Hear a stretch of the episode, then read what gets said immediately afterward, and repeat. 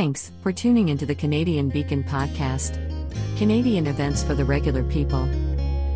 3. Regular Canadians giving their opinion on world and Canadian news. So, well, speaking of hot topics, uh, our topic tonight 10 things you'd do if you were in charge. I'll let you go ahead first, sir, Todd.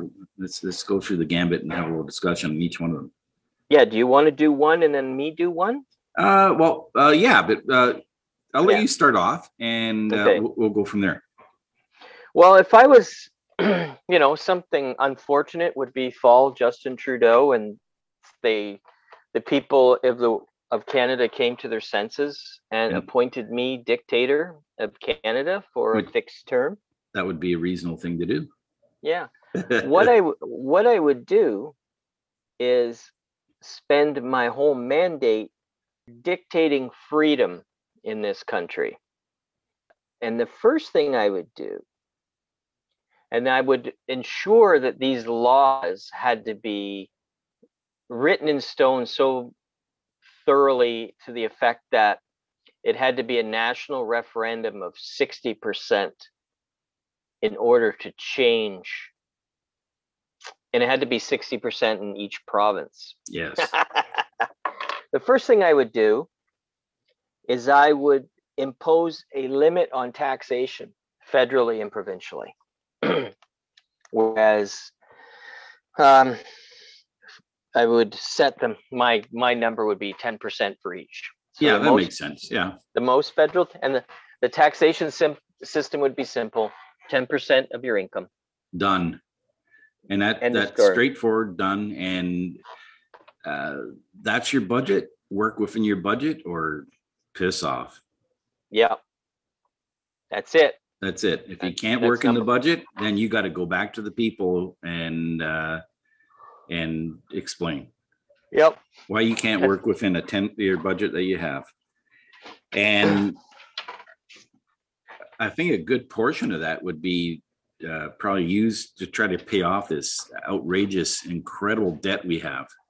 Hmm um, or maybe we could add a, a what do you think a 2% pure debt reduction uh, thing to that or Oh, I would, I would, I would consider that if the debt was still around then, because I think um, long before you or I are appointed dictator of the country, I think we're going to go through our own uh, fiscal monetary crisis. yeah that's true. That either we're going to hyperinflate our way out of it or default.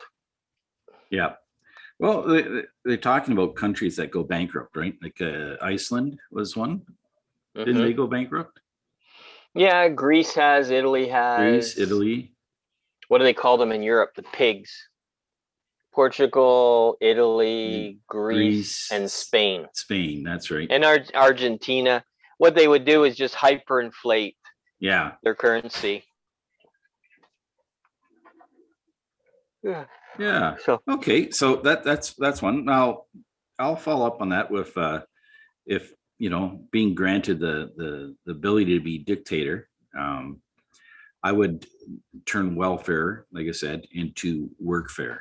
I would mm, uh, I would say every anyone that's uh, on social assistance that is collecting uh, uh, benefits would have to provide uh, some labor to the municipality they they live in, and of course you're going to make allowances for people that are, are mentally handicapped and physically handicapped, and we have those allowances through uh, programs like the ODSP and things of that nature. But people that are able-bodied if if they're not and not just them demonstrating they're looking for work but looking for work and also contributing to the community that they'd have to do and and if they don't uh, the, the money's shut off the other thing i would do is if they get caught in uh, committing a criminal act i'd be i'd say i'd put a suspension of their uh, benefits for a period of time. yeah, hard ass, man. And it I think it'll um generationally, I think even more or as important as the fiscal aspect of it is the um, sort of uh, discouragement of being a slacker and instilling a sense of responsibility, civic responsibility in the society. Yeah, that- exactly. Do you notice too that you find that most people are disabled? Yeah, they have, to- everybody, every- everybody's a victim. Everybody's got a disability, right? yeah. yeah. But but I noticed though that I know like of people that are legitimately disabled, but they have careers. yeah. They they have that like it, it it's not their dis it's not the fact that they have a disability. It's the fact is that they're lazy. you know That's what I right. mean? Yes, the Exactly. people because there's lots of people with disability that strive and and do good things and stuff like that, right? It's like you know, disability, they don't use disability as an excuse to get make their way through life. Yeah. There's that that expression, you know, if if you love what you do for work, uh, you'll never work another day because whatever you love, you you'll never get the job in that field. Yeah, and I think a lot of those people appreciate uh, uh, appreciate the fact that they're doing something, right? They don't want to feel like they're um, a burden to society. yeah, Yeah. That's funny. No, I think I think that's a I think that is a, a really good idea. Yeah. And what we could do is we could get the studio audience to vote once we're done who Yeah. would be the best dictator.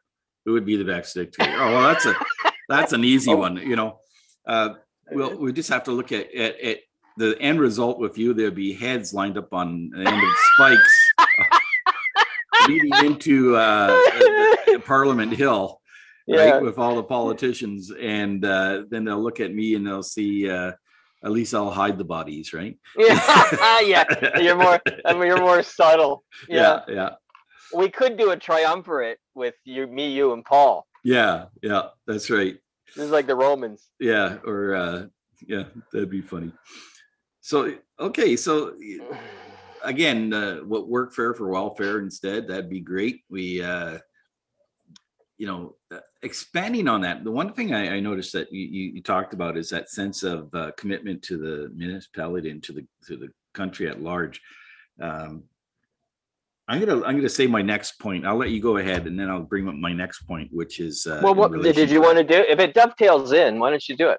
Well, uh, okay, I'll, I'll bring it in. Um, the other thing is, I would uh, I'd reform the teaching in schools to teach a lot about patriotism and a lot of, of about history of of the country and the sacrifices people made to build the country, and really push on uh, you know the the idea of public service and and and work ethics as being part of the curriculum in schools.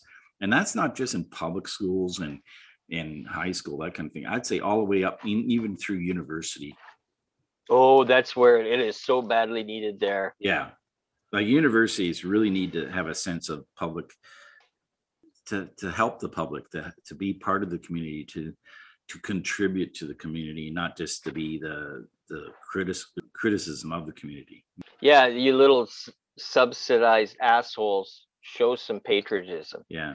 Uh, Don Don Bongino uh, brought up a good point. Uh, actually, in today's podcast, he did was that the problem with Americans, uh, and I say this, and I, reflect the problem with Canadians as well, is they don't know how good they have it right now. You don't Mhm. understand your freedoms that you you have, which you're you're pissing away, because except for the countries of the United States, Canada, England, maybe Germany and Australia are the only countries that are really uh, democratic countries where you can operate in a democratic process. Maybe some other European countries as well. But take these Canadians that are so uh, angry about being Canadians or so sorry they're about Canadian being a Canadian or or the apologists and and I I take them and, and throw them into a third world country and say hey make ends meet for a year now, Mhm. now come back to our country and see the benefits you have here hmm No, exactly. Yeah.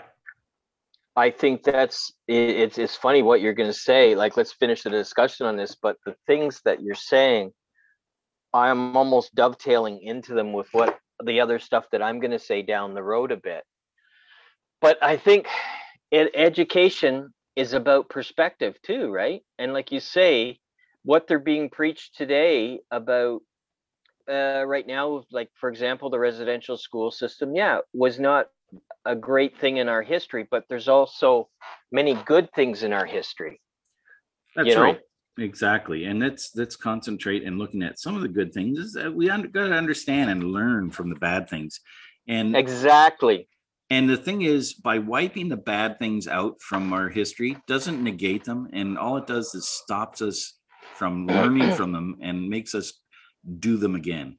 Getting rid of all these statues of all these famous people from our past because maybe they took part in something which at the time sounded like a great idea but in today's by uh, weighing it against today's ethics and culture isn't.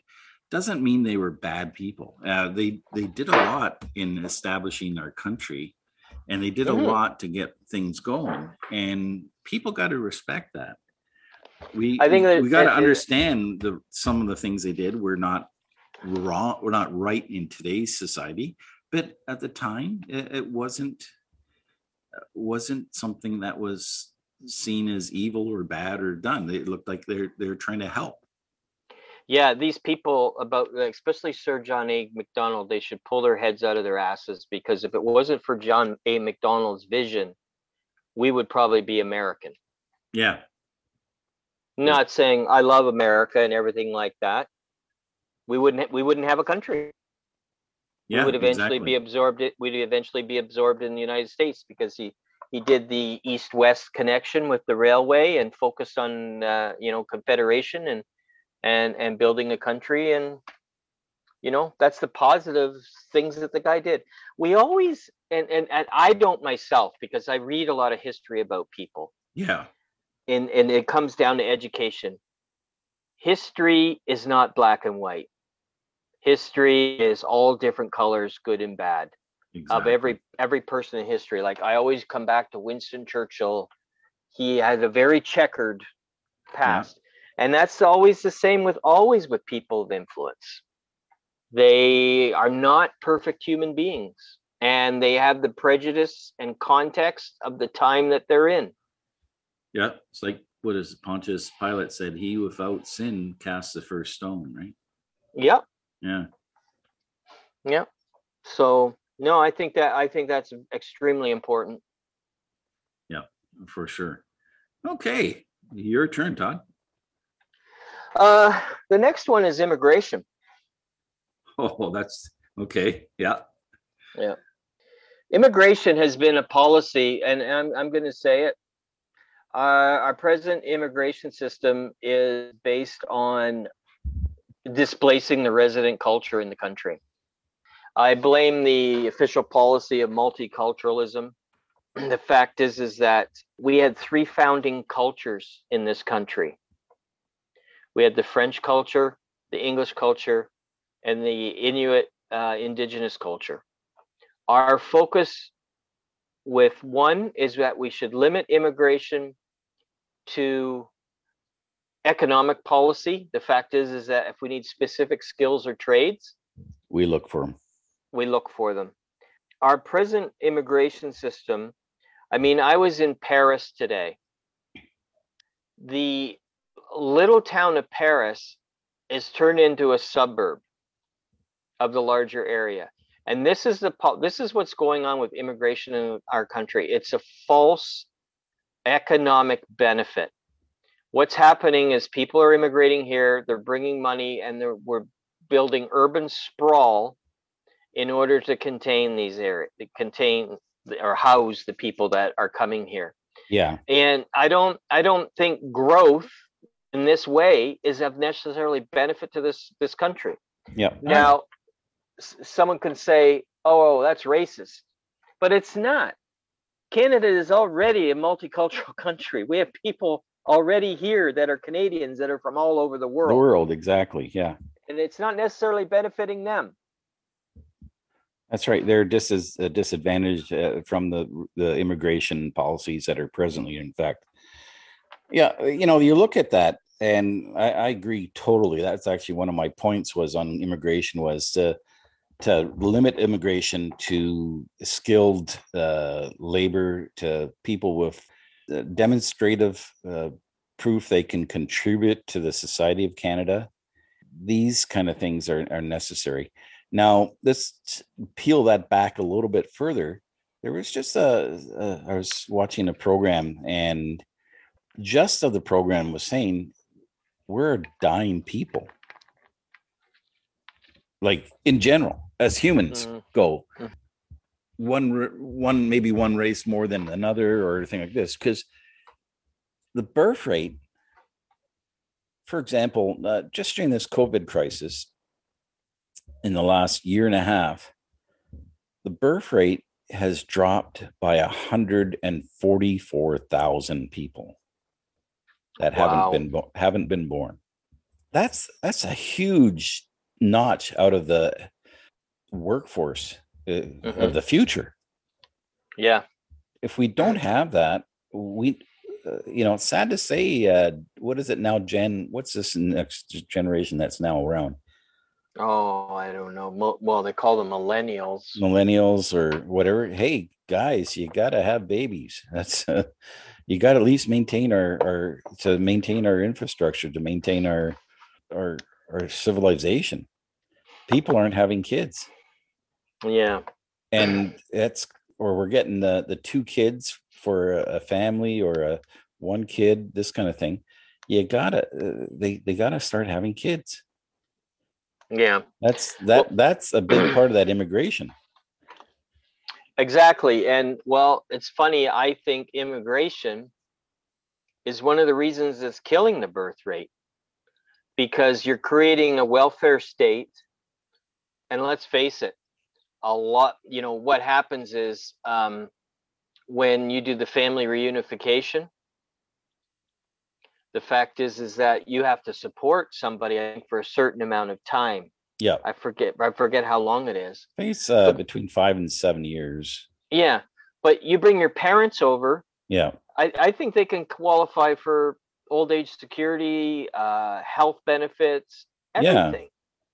And I, it's I a drain. yeah i don't think that's right i Yeah. you know even uh you know like canada pension plan uh cpp and and old age pension should be limited to people who actually contributed into it that program Exactly. not if you Yeah. don't. You don't just it's not a, a, a here i am I'll, I'll collect that and that i totally disagree with anybody that uh, should receive that and and say so so sorry but that's that's the way it goes. If you contributed great. I'll give you an example of that. In niagara there's thousands of uh, migrant workers here. And a lot of these migrant workers are here for 20 to 30 plus years. All working in the fields working hard working basically uh, just slightly above minimum wage. They, they live uh, in trailers they live in bunkies this kind of thing.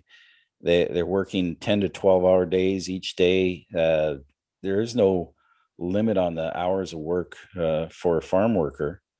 The work's got to be done it's done. They got to pay them but uh, they don't have to pay them overtime or anything like that. But what a lot of these guys are doing at the end of that 25 30 years of work guess what they they they uh, qualify for? Cpp so Oh, really? they when they go back to guatemala el salvador or or mexico or or you know wherever they come from. And they've been working here for 25 30 years and they hit age 60 boom they they qualify for that that canada pension plan and also the uh, old age pension for for canada. And i don't Hmm. have a problem with that at all. They've contributed all those years. They should be able to to or should be entitled to it. You know what i mean Yeah, I um I've dealt with uh, some industries down in Leamington um, where these people work. Yeah. And they a lot of them will come come and actually work eight to 10 months and then go back and they support their family. Like um, there's Filipino guys that I know were working down there and they were telling the guy I was working with that they make as much as a doctor in the Philippines. Yeah. They they keep their noses out of trouble because they, you know, they the the guys I saw that I was working with, they treat them really well. They have good uh, lodging, uh, good work environment, and they they pay them bonuses and things like that. But yeah, I I, I mean, I wouldn't though. Also, like if you wanted someone who wanted to come to this country, wouldn't that be the person you want? They're willing to come and do that shitty work, stay out of trouble, commit to it. Why not? Yeah, it just makes sense, you know. And and I give them all the credit because they they came here and did the work nobody else wanted to do yeah they they paid into canada pension plan the entire time they're here mm-hmm. god bless them send them money you know they yeah. entitled to it more that more so than the guy that's been on welfare all his life and sits around watch tv and watch the worlds go by right yeah because they're they're not the ones that are um benefiting this country they're just a burden Exactly. And yeah, you get someone who comes from another country that uh, will pull their weight. No, I, I, those are the type of people we want. Exactly. Yeah. I would even say after that many years of working here, they should offer them a, a status as a Canadian citizen. Yeah. You know, if if they so wanted to be. Yep. For sure. Yeah. Because that's the people with that kind of work ethic ethic, you know, that's the kind of people we want here. Mm-hmm. Mm-hmm. All right. Sure. So immigration, we got that clarified, and we know that we, we're we're dying species that are stopping having babies, and that's one of our big problems, and that's why we have a we have a need for immigration. Canada. Well, I I volunteer to help. Yeah, uh, who doesn't, right? Yeah, exactly.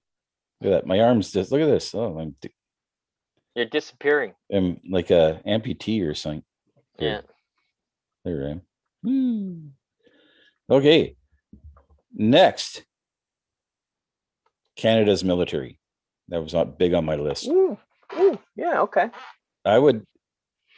I'd bring Canada's military up to the 1980 levels, or at least where we could uh, have a, a at least a full. I would say well, this is a good question. Um, how many's in a brigade? What's a brigade? Uh, but a brigade's typically three battalions, right? So yeah. it could be two to three thousand guys. Yeah, you know, right now we, we would be hard pressed to provide a single brigade. Oh my, you're kidding! In Canada, of actual on the ground troops, I would say to at least have the ability to have, say, maybe two brigades on each coast and one uh, one at least one brigade in uh, central Ontario or central Canada or say Ontario. And also equip our military. I would also make it I would bring a conscription but conscription to the reserves of military training for individuals that would have to commit at least 2 years to the reserves uh, for military, and that would be a, a full commitment, not uh, one where they can show up once a month and be done. They'll have to do the full commitment once every week plus one week in a month. I would have that as a, a guarantee for every single buddy, and then I have a full reg, regular force of at least, like I said, at least five to six brigades in Canada for for ground troops or military uh, people on the ground. Now, and our navy, the same thing that that could be part of that reserve force can uh, would we can actually we have reserve naval ships that are sitting road uh, lined up in in docks across Halifax and in Vancouver and Victoria and all the, those areas, uh, Comox, you know, like all those different areas with um, no crews. I get these these ships going and getting them doing uh, sovereignty cruises up and down the coast. I get them uh, assisting in search and rescue, and same with the military. I would, or the Air Force. I would uh, increase. I would. I'd, I wouldn't be big on this F thirty five fighter or this next generation thing. I'd be let's keep it down and dirty. Let's get some uh, ground attack aircraft such as the A 10s.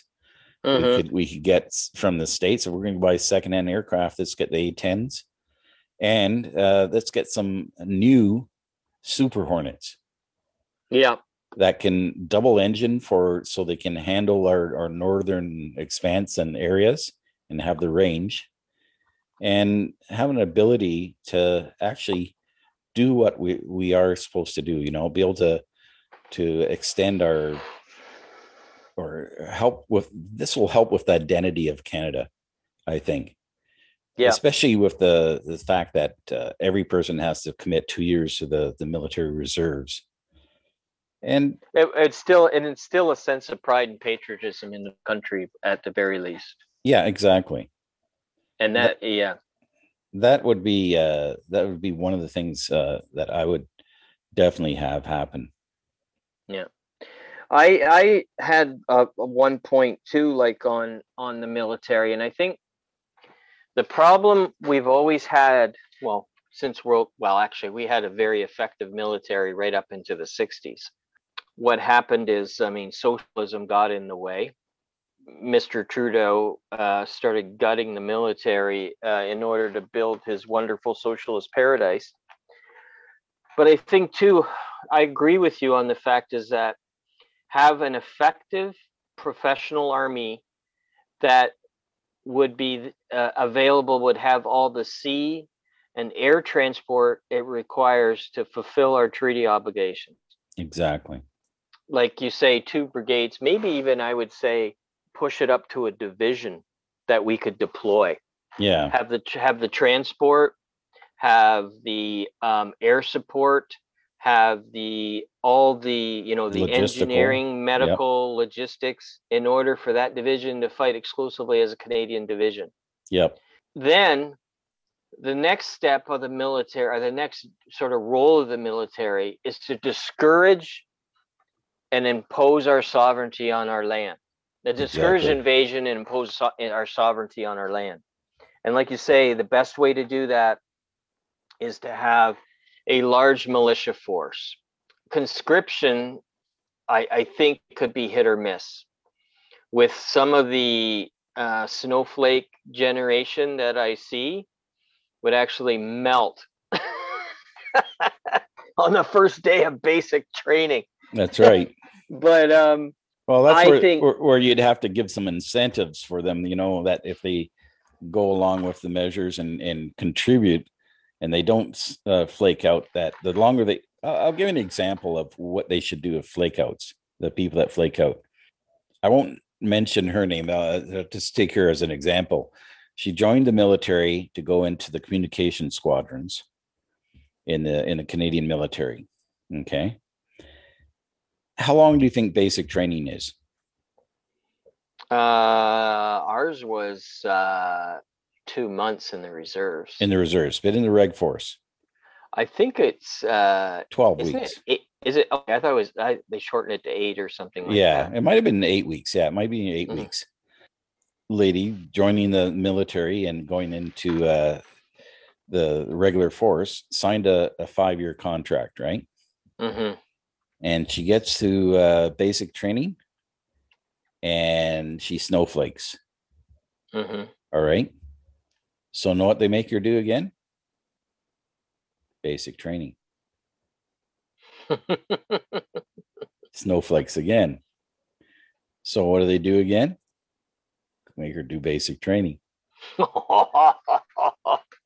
Just get. I did. It took her three times to get the message, eh? Yeah, and then once she got through, she did literally over uh, six months in basic training of her Great. of her of her contract, and Fuck. then while she is waiting for her trade course to come up, because she again claimed some kind of injury or some kind of thing like that, they said, "Okay, we're going to put you in a logistical uh, uh, location in uh, what's the location? Uh, Wainwright. Mm-hmm. I don't know if you know where Wainwright is. Alberta, yeah. Like God-forsaken middle of frickin' nowhere, Alberta. Isn't that one of the biggest training areas in Canada? It is, and it's Yeah. and the thing is, it's it's likened to the most uh like uh, Afghanistan type terrain, basically, and there's Yeah. no real base as much as there's just a bunch of Quonset huts there in the Mm. middle of frickin' nowhere. Yeah. So that's where she spent the next six months while she waited for her course to open up again. And then she went on her course. Guess what happened during her course? she got pregnant. Snowflake Oh, halfway through her course, right? yeah. Off to Wayne Wayne Wainwright, she went for another uh, three months until the next course opened up. And then she started again. Look at you know what? I I just I And I just wonder about that. I laugh. That's it's hilarious. That's spend that much money on her. well it's not so much they, they not only spent the money on it but you know uh, if you talk to that same person now you think she wants to snowflake out of anything nope Yeah. No. no it it gave her it, it gave her a backbone right for the most part and which was funny which is you know was a good thing so that's that's why i look at the the reserves the two years of reserves we can do this day in day out guys you want a snowflake we can- Yeah. Well, start how, over How again. did she turn? How did she turn? How did she turn out after? Well, she uh she ended up doing 10 years in the military and then uh she she got married and uh ended up um having kids and she uh left the military. But uh she at least still has a strong affiliation for it Yeah. and and she did actually remuster. She went from communications I guess she had been doing logistics so much she she enjoyed it and she remustered into logistics. So Mhm. so she ended up doing that for last five years. Well, you know what? That's a success story, even though It it, was a long one. Yeah. And like I said, she's, you know, it gave her a backbone. hmm So I give her credit for that. And that's what they need to do with these snowflakes. That's what I think one of the benefits of the reserves would be for these guys because, you know, they know that basic training is going to be tough training. And if they know they're going to hit that tough training over and over and over and over again, and there's no escaping it, I think you'll see Yeah. some of these snowflakes turn around. Yeah. I, oh, I definitely think it. I like you know my time in and and going through training is it was at Ipperwash, which was a dump, but um, there were certainly some guys that you could see that gave him some backbone. Yeah. I though, you know, one of the things I think though, uh, also is what they used to have also was a home guard. Yeah. There, there'd be old farts like us, Yeah. And um, you know, we'd be expendable. we get to guard all the canals and bridges and the transformer stations, right? We could. They Yeah. could teach. we- We could like. What I thought too is like you could teach. You know, like basic military skills, uh, harass the enemy, logistics, uh, Yep. communications. Guerrilla warfare. yeah. and and I, I like and then the neat thing about training older people like us is that we could pass the knowledge on and they wouldn't have to pay us Yeah. and most of us are very patriotic and would love to serve our country That's right. Yeah. even though we don't have the physical stamina anymore to to do that we could certainly help out one way Yep. That's a good point. In Israel, you're a member of the military, at least the reserves, right up until you hit age 55. yeah I know that. I, I remember one day uh, this this old gentleman, he had to be in his 70s, came in to uh, to join the, and I guess he was in the uh, the Polish army during World War II. oh really Yeah, and this is this is a few years back. We're talking. Uh, he's he long 80s? past by now. Yeah, Mhm. and he came in to to join. He wanted to join the, the Serve Canada, and he had his prior uh, experience he had was uh, in the Polish army during World War II, and they had to they thanked him for coming in and everything else, and they treated him really well.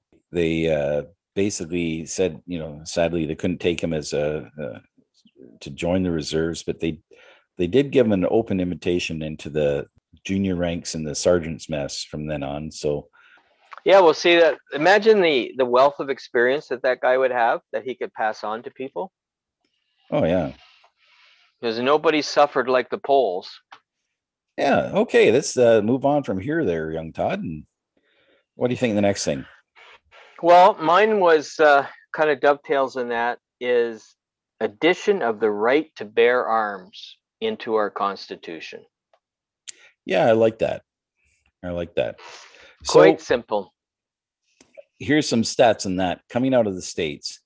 If you're a concealed carry holder in the U.S. right now, the you are, uh, they said about more likely not to be involved in criminal activity, more so than if you were a police officer.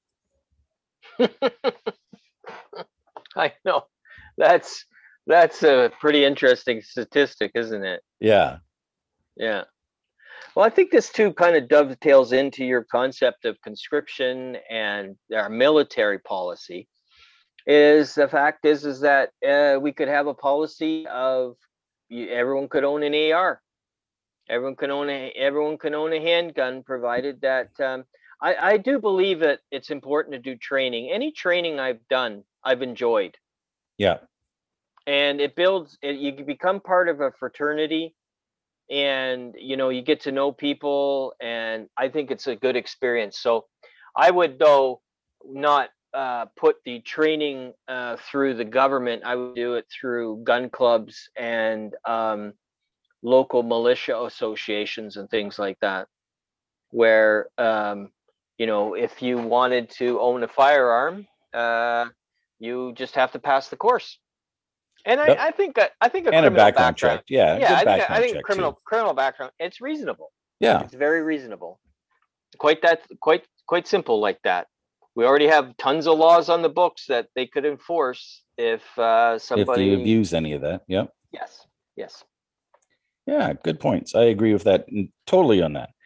Uh, Yeah. There's a lot of very responsible gun owners out there. I'd say Mm-hmm. most of them. They should be trusted with the what what they uh, with their training and their their their stability, mental stability, and uh, knowledge. And I think maybe even expanding the PAL system and the RPAL to reflect the the additional responsibility of a carry concealed situation.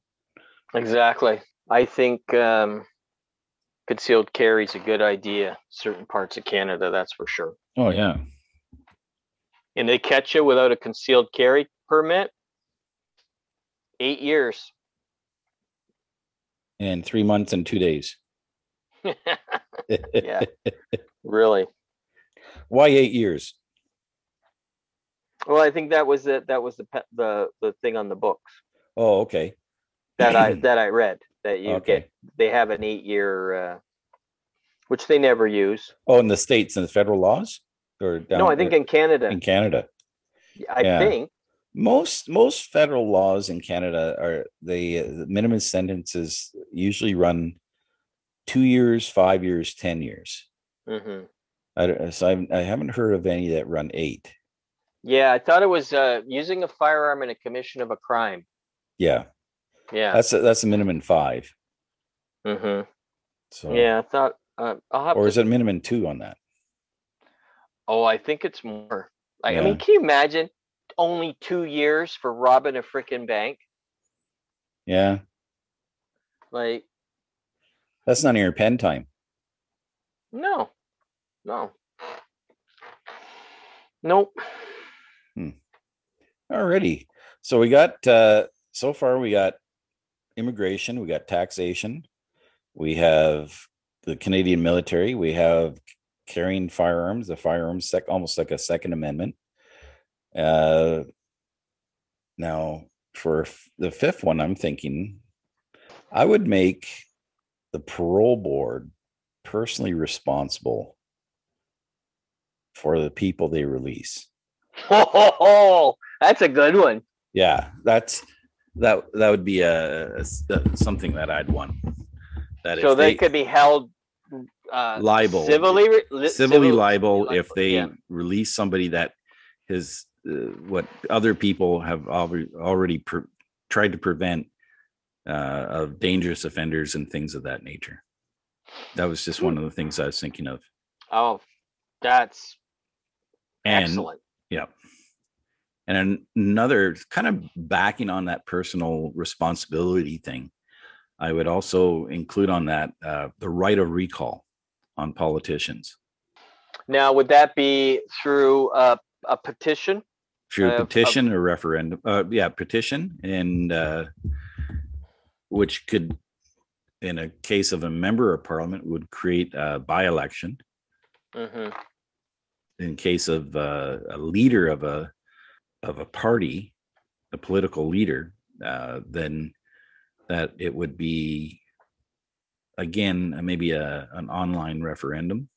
hmm But the problem with that is we're looking at um, politicians that may at the most have 30% support, right? hmm So anytime you get a recall, you'll get a lot of these. You, you they're bound. Everybody's going to be recalled. So you have to figure out a way that would reflect um, a more reasonable amount. Maybe it would have to be the pol- the the actual political party do the recall as a result of a a, a, a a referendum or a or a petition that Do you think any? Do you think any of these prick liberals will recall any of their scumbag politicians? yeah probably not How about um, you could recall your member of parliament in your writing? yeah and then if you recall that member of parliament, they can no longer vote in parliament. yes that would be good Because and That- then if you get a real revolt in the country and you take out X number of politicians of a particular party, all of a sudden they have a minority government. that's right and the government falls that's Yeah. right yeah i like that that way but much better yeah that makes a lot more sense But boy, talk about putting the reins on them, eh? That'd be that's a really good idea to have recall. yeah Actually, well, see Gavin Newsom in California. he- Yeah. he's facing a recall election. yeah that's which is great Yeah. I see the you know from the polls right now uh, down in the states that it, looks like the 2022 elections coming up. It's going to be a trouncing of the the Democrats down there. Um, from what all the polls and all the the all the issues uh, that they have been talking about uh, from uh, education, military, everything like everything down there. Uh, the the and the Democrats have been behind the eight ball and and, and promoting the wrong thing, the Which is interesting. defunding and everything else, right? Yeah. Then how would it, if they're that unpopular, how did a Democrat win the federal election? Well, they they're saying these. Uh, yeah, exactly right. Yeah. I still am dying to find out what happened in Arizona and and what the results of that, you know, and see uh, if that's ever going to come to light. That'd be an interesting uh, show. It will. itself. I think it will, uh, but not in time. They'll just have another election. He'll they'll drag it out to 2024. oh, of course. I mean, we're yeah. already almost halfway through 2021. Yep. But you imagine how unpopular, and which might not be a bad strategy, because we're in heading to rough economic times. Uh, the people are already sick of the Democrats after six months. Yep. imagine, imagine another three and a half years. Be yeah, exactly. pitchforks and torches. So what they're calling for is a flipping of the the House and the Senate uh, to, to the Republicans, which will make uh, Biden just a lame duck president. Yeah, he's yeah already. And Yeah. lame duck. Yeah, lame duck, of course. Yeah. That's that's my U.S. Uh, oversight there. Segue. okay. Yeah. Segue. Yes. Okay. Let's carry on. So Okay. Here's my um uh number six for me is expel every goddamn Chinese national from this country.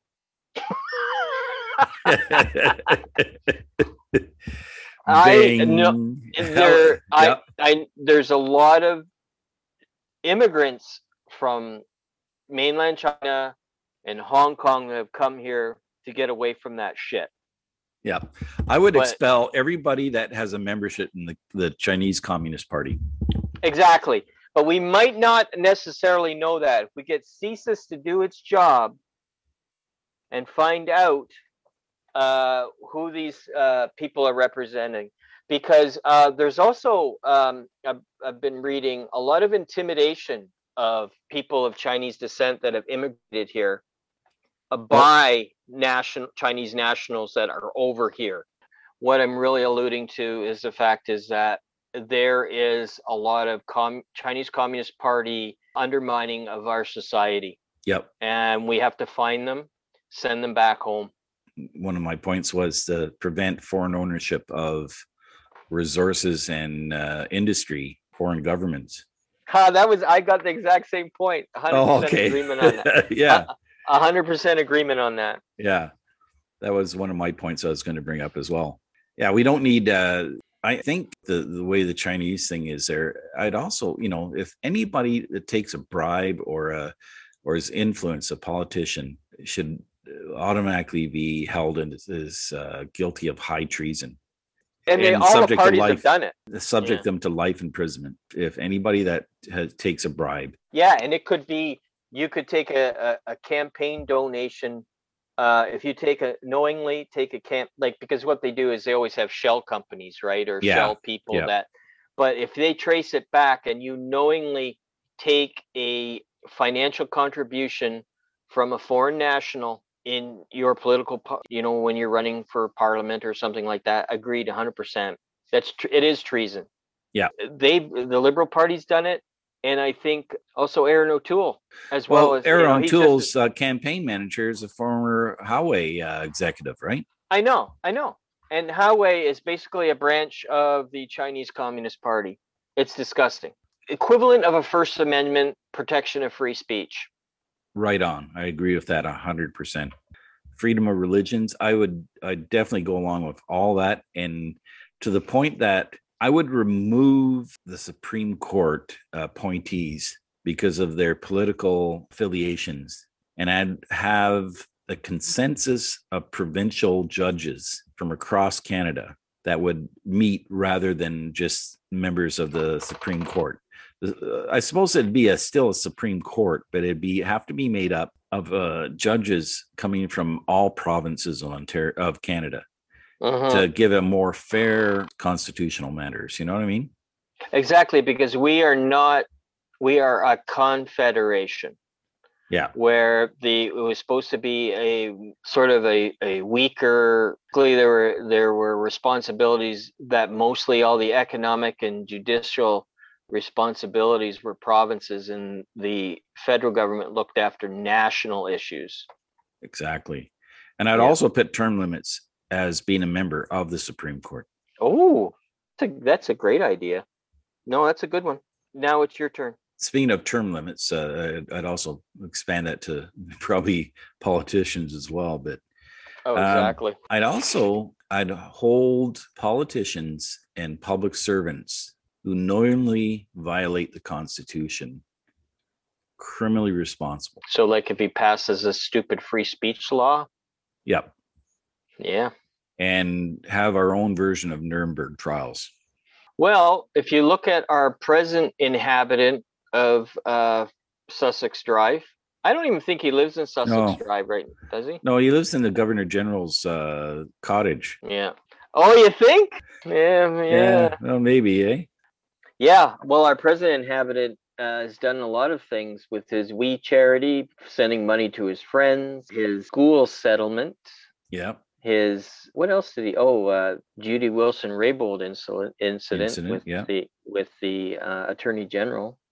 Was it Attorney General? No, that was uh, Quebec uh. SNC Lavalin. NC Lavalin. That's right. And he gets away with it in the present system. Yep. I've got one here. Defund the CBC. Oh, geez, that's that came out of left field. Literally left field. yeah. Yes. And, no, and I don't mean defund the CBC. I mean that the Pit them uh, on an we- even playing field with everybody else. Well, no, I was even thinking of um, uh, giving the armed forces uh, engineering battalions to the task of demolishing every CBC building in Canada. well, I, I think the way I look at it, I think the CBC should exist as an infrastructure in the sense of uh, they should receive funding so that they could broadcast from coast to coast. You know what I mean? But I wouldn't support money on like I'd I'd say here's we need that C, uh, a national coast to coast infrastructure for a for telecommunications. And I'd allow them that, but I would not allow them money to go into their finding news or their news or their their what they produce. No money to that. Only money to physical objects. Like here's a, a repeater station, here's a and transmitting tower, here's this, here's that. And that's as far as my funding would go with the CBC just so we have at least one coast to coast uh, ability to transmit for for national emergencies things of that nature then, you know, you could have them basically just radio then. yeah yeah you could The United States has an interesting law. It was something like uh, I don't know if it's called the fair use law or something. Is that if you allow some person of a particular uh, political bend to, to get programming time or, or get on, that you have to provide the equivalent time to someone to to oppose that. oppose that. Yeah that would be good.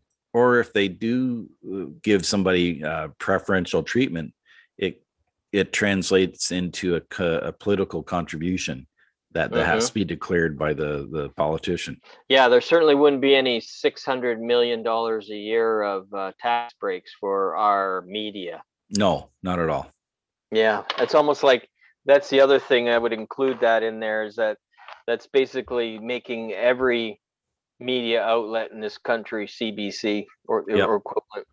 Yeah, except for the the ones that swing to the right, like uh the Toronto Sun and Rebel News. They don't get any of that money, Mhm. right? No, Yeah. Okay, that's a good one. I got one more that I was kind Yeah. of playing around with. Okay. we have a lot of division in this country and the federal government has taken advantage of it politicians in ontario and quebec and the west have been using uh, the other provinces as the confrontation between english and french to their advantage right Yeah. as well as aboriginal people Yep. i think the aboriginal population in canada is like close to One- a million One point. I thought it was like 1.8 million. oh is it really okay Yeah. well it's significant Yeah. the past is the past. I think um, one of the things we could do to move forward in a future together is all three cultures acknowledgement that they have a part in this country. Yeah. This country is made up of people of English, and what I mean English is too is like really uh, European, Western European Yeah. uh, or, or origin, and and and Western society Western society. Yep. yeah and french is part of europe as well but you know there was an original quebec portion of yeah. There's a uh, distinction about them. Yeah. yeah yeah that originated in this country and i mean it's just not quebec that is french No, there's huge french populations all over the country. That's right. and as as far as the aboriginal aboriginal culture in this country and maybe the way forward is acknowledgement the communist cuba's love child in the uh, sussex drive right now or the governor's general's cottage right now says canada has no real culture. It's a post-national state. Well i think we could fight back on that and and have official acknowledgement that canada is was developed and made by three founding cultures That's right. English, French, and Aboriginal. Yep. And in in that the right, the language and culture rights for those three cultures are preserved constitutionally. Yeah. And what that would mean is that if you come to this country, you have to acknowledge, accept, like when in Rome, do as the Romans do. The fact is, is that these are the three cultures in this country. Yep. And any other culture in this country, you know what? You can practice it in your home, own home, or whatever you want to do. You have the freedom to do that. Yep. But don't be don't be trying to portray that in any official capacity in this country Yeah, exactly. and I think with like native or Aboriginal people, it would allow them to enshrine the fact that they have the rights to to continue their culture, promote it, learn, and teach their own languages, their their native languages as well. And Yeah. that goes for all three languages: English, French, and the multitude of Aboriginal languages that there are in this country. I agree 100% on that, Todd. That's a great, great way to round out our, our, our, Yeah. our conversations as uh, being the, the benevolent dictator with heads on the spikes or buried under the, under the, the concrete. Who knows? I'd share power with you, buddy. There you go. Yeah. Yeah. Yeah. So we we have the, the we've solved the world's problems tonight on the the Great Canadian Beacon, and uh, I think that's a wrap. I think we uh, covered a lot of good stuff, and uh, I can't wait for our next podcast and get Paul back on board, and and we'll go from there. So thanks again for your listening to the Canadian Beacon podcast, and that's a wrap. You have been listening to the Canadian Beacon podcast. We would love to hear your comments or suggestions. Please email us at cbpodcast at codegeco.ca or follow us on Facebook under the Canadian Beacon.